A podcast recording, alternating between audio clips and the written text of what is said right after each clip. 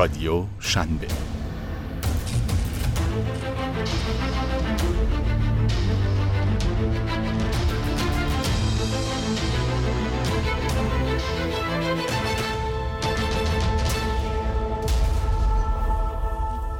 سرمقاله هفته‌نامه استارتاپی شنبه به قلم و صدای سردبیر و مدیر مسئول اکبر هاشمی. تنها راه ما حمله به بازار سنتی. سرنوشت ما چه خواهد شد؟ همه صنف‌ها در مورد وضعیت سیاسی، اقتصادی کشور و آینده صنعتشان تحلیل دارند. تحلیل ما از آینده اکوسیستم استارتاپ ایران چیست و راه برون رفت از مشکلات کدام است؟ نخستین گام در این مسیر درک محتوا و مضمون رخدادها در نقطه‌ای است که در آن ایستاده ایم. در چه شرایطی قرار داریم و به کجا می‌رویم؟ از یک سو با تهدید ترامپ مواجه هستیم، تهدیدی جدی، ویرانگر، سادیستی و خبیثانه، و از سوی دیگر شاهد مقاومت و ایستادگی شدید جمهوری اسلامی ایران در مقابل این تحریم‌های یکجانبه خواهیم بود. مقاومتی که در حمله عراق به ایران به هشت سال ایستادگی در مقابل جنگ و تحریم انجامید. مواجهه جدید دو پیامد را برای ایران در پی خواهد داشت: جنگ یا مذاکره. شرایط سیاسی و اقتصادی داخلی ایران و آمریکا، همچنین شرایط جهان، نشان از آن دارد که در این زورآزمایی بزرگ جنگ آخرین گزینه طرفین است، چرا که عواقب خطرناکی برای دو کشور، منطقه و جهان در پی دارد. آنچه میماند گزینه مذاکره است، گزینه‌ای که در شرایط فعلی و با رجزخوانی‌های سیاسی طرفین غیر ممکن به نظر می‌رسد. اما جریان‌ها و تحولات اجتماعی، اقتصادی، فرهنگی و سیاسی و فشار عقل جمعی باعث خواهد شد سرانجام طرفین پشت میزهای مذاکره بنشینند.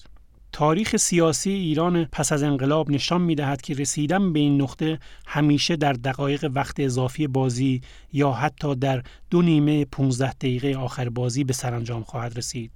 رجوع به تجربه تاریخی پذیرش قطعنامه پانصد و نود و هشت و پذیرش برجام گواه این مدعا است. در فوتبال بازی نود دقیقه است، اما در سیاست لانگ ترم و با یک پایان باز رنج‌آور مواجه هستیم. شاید رسیدن به یک توافق دو طرفه یک سال، دو سال یا چندین سال طول بکشد.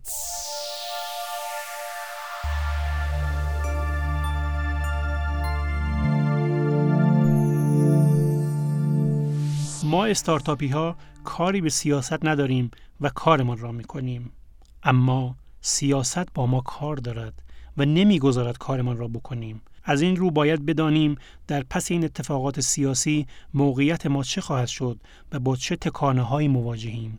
اگر این ماجرا به یک سال انجامید چه کنیم و اگر سالها طول کشید چه سرانجامی خواهیم داشت؟ ترسیم وضعیت بخش‌های مختلف اکوسیستم در این دوره سخت می‌تواند اندکی به درک موضوع و نقطه ایستایی‌مان کمک کند. اینکه بدانیم در این دوره به شدت سخت برای استارتاپ‌های مختلف چه اتفاقاتی خواهد افتاد.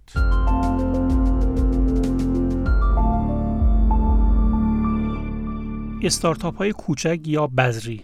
در این مرحله استارتاپ‌ها پس از پشت سر گذاشتن مرحله ایده یا پیش بذری با یک تیم چند نفره در یک مکان کوچک اختصاصی یا در فضای اشتراکی و با هزینه کم در حال راه‌اندازی استارتاپشان هستند و هنوز هم در حال رصد بازار و ایده که آیا موفق خواهند شد یا نه. آنچه در این مرحله و در شرایط حاد آینده اقتصادی کشور بیش از پول و امکانات به این استارتاپ‌ها و تیم‌هایشان کمک خواهد کرد، امید است. استارتاپ‌های بذری نیاز مبرم به تمرین جمعی برای تولید امید دارند. اگر در این مرحله هستید و در تیم‌هایتان روی تیم‌سازی تمرکز کردید، برای فروش، مارکتینگ، سئو برنامه‌ریزی می‌کنید، از امروز خودتان را آماده کنید که به تیمتان آموزش دهید و شرایطی را پیش بیاورید که امید تولید کنند. آنچه استارتاپ شما را در این مرحله میخوش کند ناامیدی بنیانگذار و تیم است. هم تیمی ها هم به این نکته توجه داشته باشند، همیشه نباید منتظر بنیانگذار باشید. شما هم به مدیر مجموعه کمک کنید که روحیه داشته باشد و با امید جلو برود. استارتاپ های خودشان را به فردای مذاکره یا مرحله دیگر برای جذب سرمایه خواهند رساند که امیدوارانه و البته با رعایت قواعد علم استارتاپی جلو بروند. در این مرحله سعی کنید با حداقل نیرو ادامه دهید یا هم تیمی‌هایی را پیدا کنید که انتظار مالی زیادی ندارند یا اینکه به مقداری از سهام و دستمزد کمتر راضی باشند. در این دوره بیشتر به بوت استرپ فکر کنید تا جذب سرمایه. اگر دفتر اختصاصی، منشی و آبدارچی دارید، تجدید نظر جدی کرده و حتی دفاترتان را تعطیل و به فضاهای اشتراکی کوچ کنید. تیم کوچک، هزینه کم، خلاقیت و امید نیاز این مرحله است.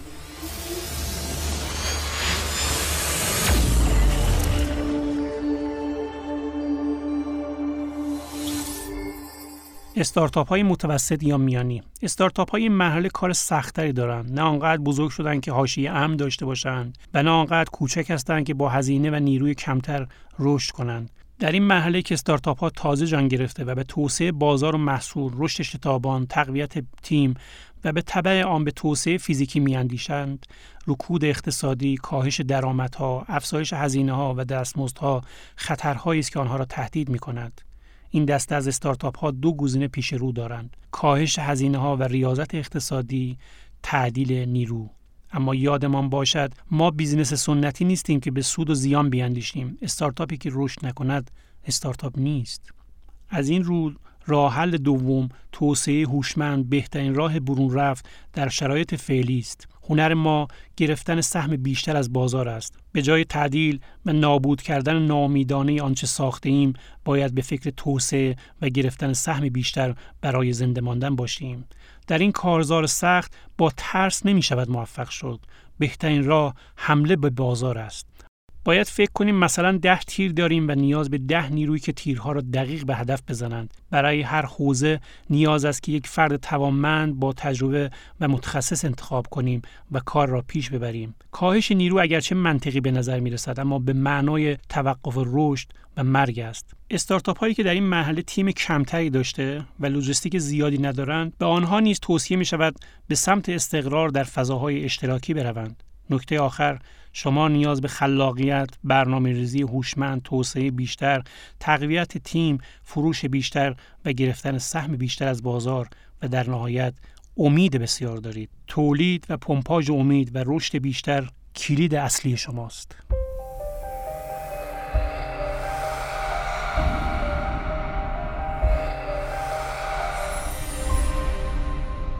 استارتاپ‌های بزرگ. درصد کمی از استارتاپ‌های کشورمان در این مرحله قرار دارند. هر کدام از آنها پلیرهای اصلی در حوزه خودشان هستند. استارتاپ‌ها یا شرکت‌هایی که روزی استارتاپ بودند، به دلیل ساختار قوی و شکل گرفته، منابع مالی و برخورداری از تیم‌های متعدد و هوشمند و سهم قابل توجه از بازار، مشکلات کمتری به نسبت مراحل قبل دارند. آنچه آنها را تهدید می‌کند، عدم جذب سرمایه کلان برای راندهای بعدی، وضع قوانین دستپاگیر جدید در شرایط اضطراری و کاهش درآمد حاصل از رکود اقتصادی در کشور خواهد بود. در این بخش دلخوش کردن به جذب سرمایه خارجی بیهوده است. بایست این مذاکره با سرمایه‌گذاران سنتی برای جذب سرمایه داخلی از همین حالا شروع شود. از طرفی معتقدم هر سه دسته، استارتاپ‌های بذری، استارتاپ‌های میانی و استارتاپ‌های بزرگ، و آنچه که اکوسیستم استارتاپ ایران را در این شرایط سخت نجات خواهد داد، مزیت رقابتی در مقایسه با بازار سنتی است. بازاری که در کشاکش تحریم‌ها وا خواهد داد و این فرصت بزرگی برای استارتاپ‌های ایران است که سهم بیشتری را از اقتصاد سنتی نصیب خود کنند. از این رو حمله به بازار سنتی تنها راه برون رفت ما در شرایط سخت است و حتی به توسعه اکوسیستم استارتاپ ایران خواهد انجامید، به خصوص مزیت رقابتی در قیمت پایین خدمات رسانی یا محصول.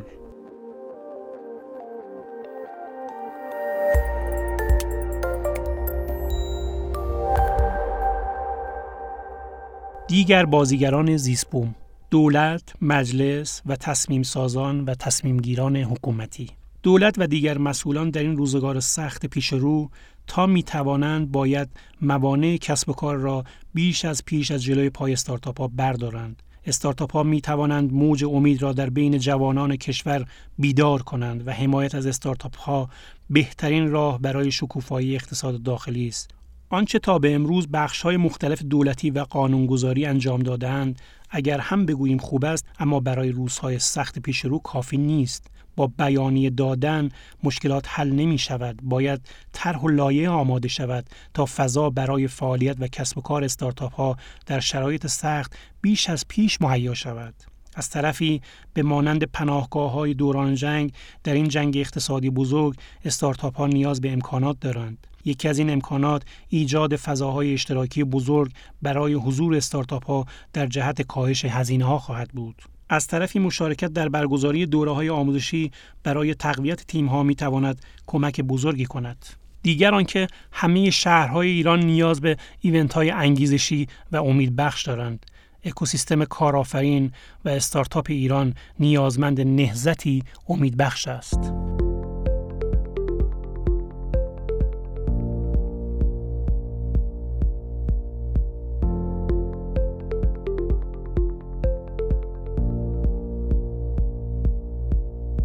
صندوق‌های سرمایه‌گذاری. مؤسسان و هیئت مدیره صندوق‌های سرمایه‌گذاری باید تکلیفشان را با خودشان و اکوسیستم استارتاپ ایران مشخص کنند. در غیر این صورت به زودی از بین خواهند رفت. اگر بازار مسکن و دلار و سکه وسوسه‌شان کرده، بهتر است همین حالا خروج کنند تا تکلیف این جوانها با آنها مشخص شود و آنها هم به کاسبی خودشان برسند. اما اگر می‌خواهند بمانند، ماندن با گاو صندوق‌های پر از پول ولی محروم شده هم خیانت به خودشان، سرمایه‌گذارانشان، مردم، کشور و هم خیانت به جوانان استارتاپی است. اگر مبنایشان ماندن است، باید در این شرایط سخت سرمایه‌گذاری بیشتری انجام دهند و با تزریق پول و امید به جوانان نگذارند موتور محرک اقتصادی استارتاپ‌ها بخوابد. کافی است به اطرافشان نگاه کنند، خواهند دید که چگونه ماهی‌های قرمز از تنگ بیرون افتادند و به خاطر نداشتن سرمایه جان می‌دهند. وی سی یعنی ریسک پذیر و صندوق‌هایی که امروز ریسک بزرگتری کنند، برخلاف آنچه می‌اندیشند نتیجه درخشانی در انتظارشان است.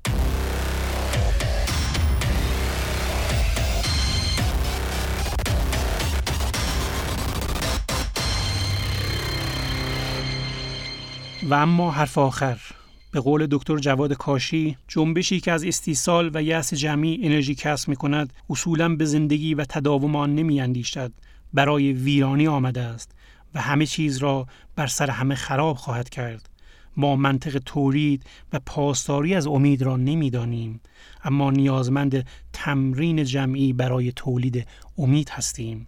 در ماه‌های آینده بازار سنتی مزیت رقابتی در قیمت و کیفیت خدمات را بیش از پیش از دست خواهد داد.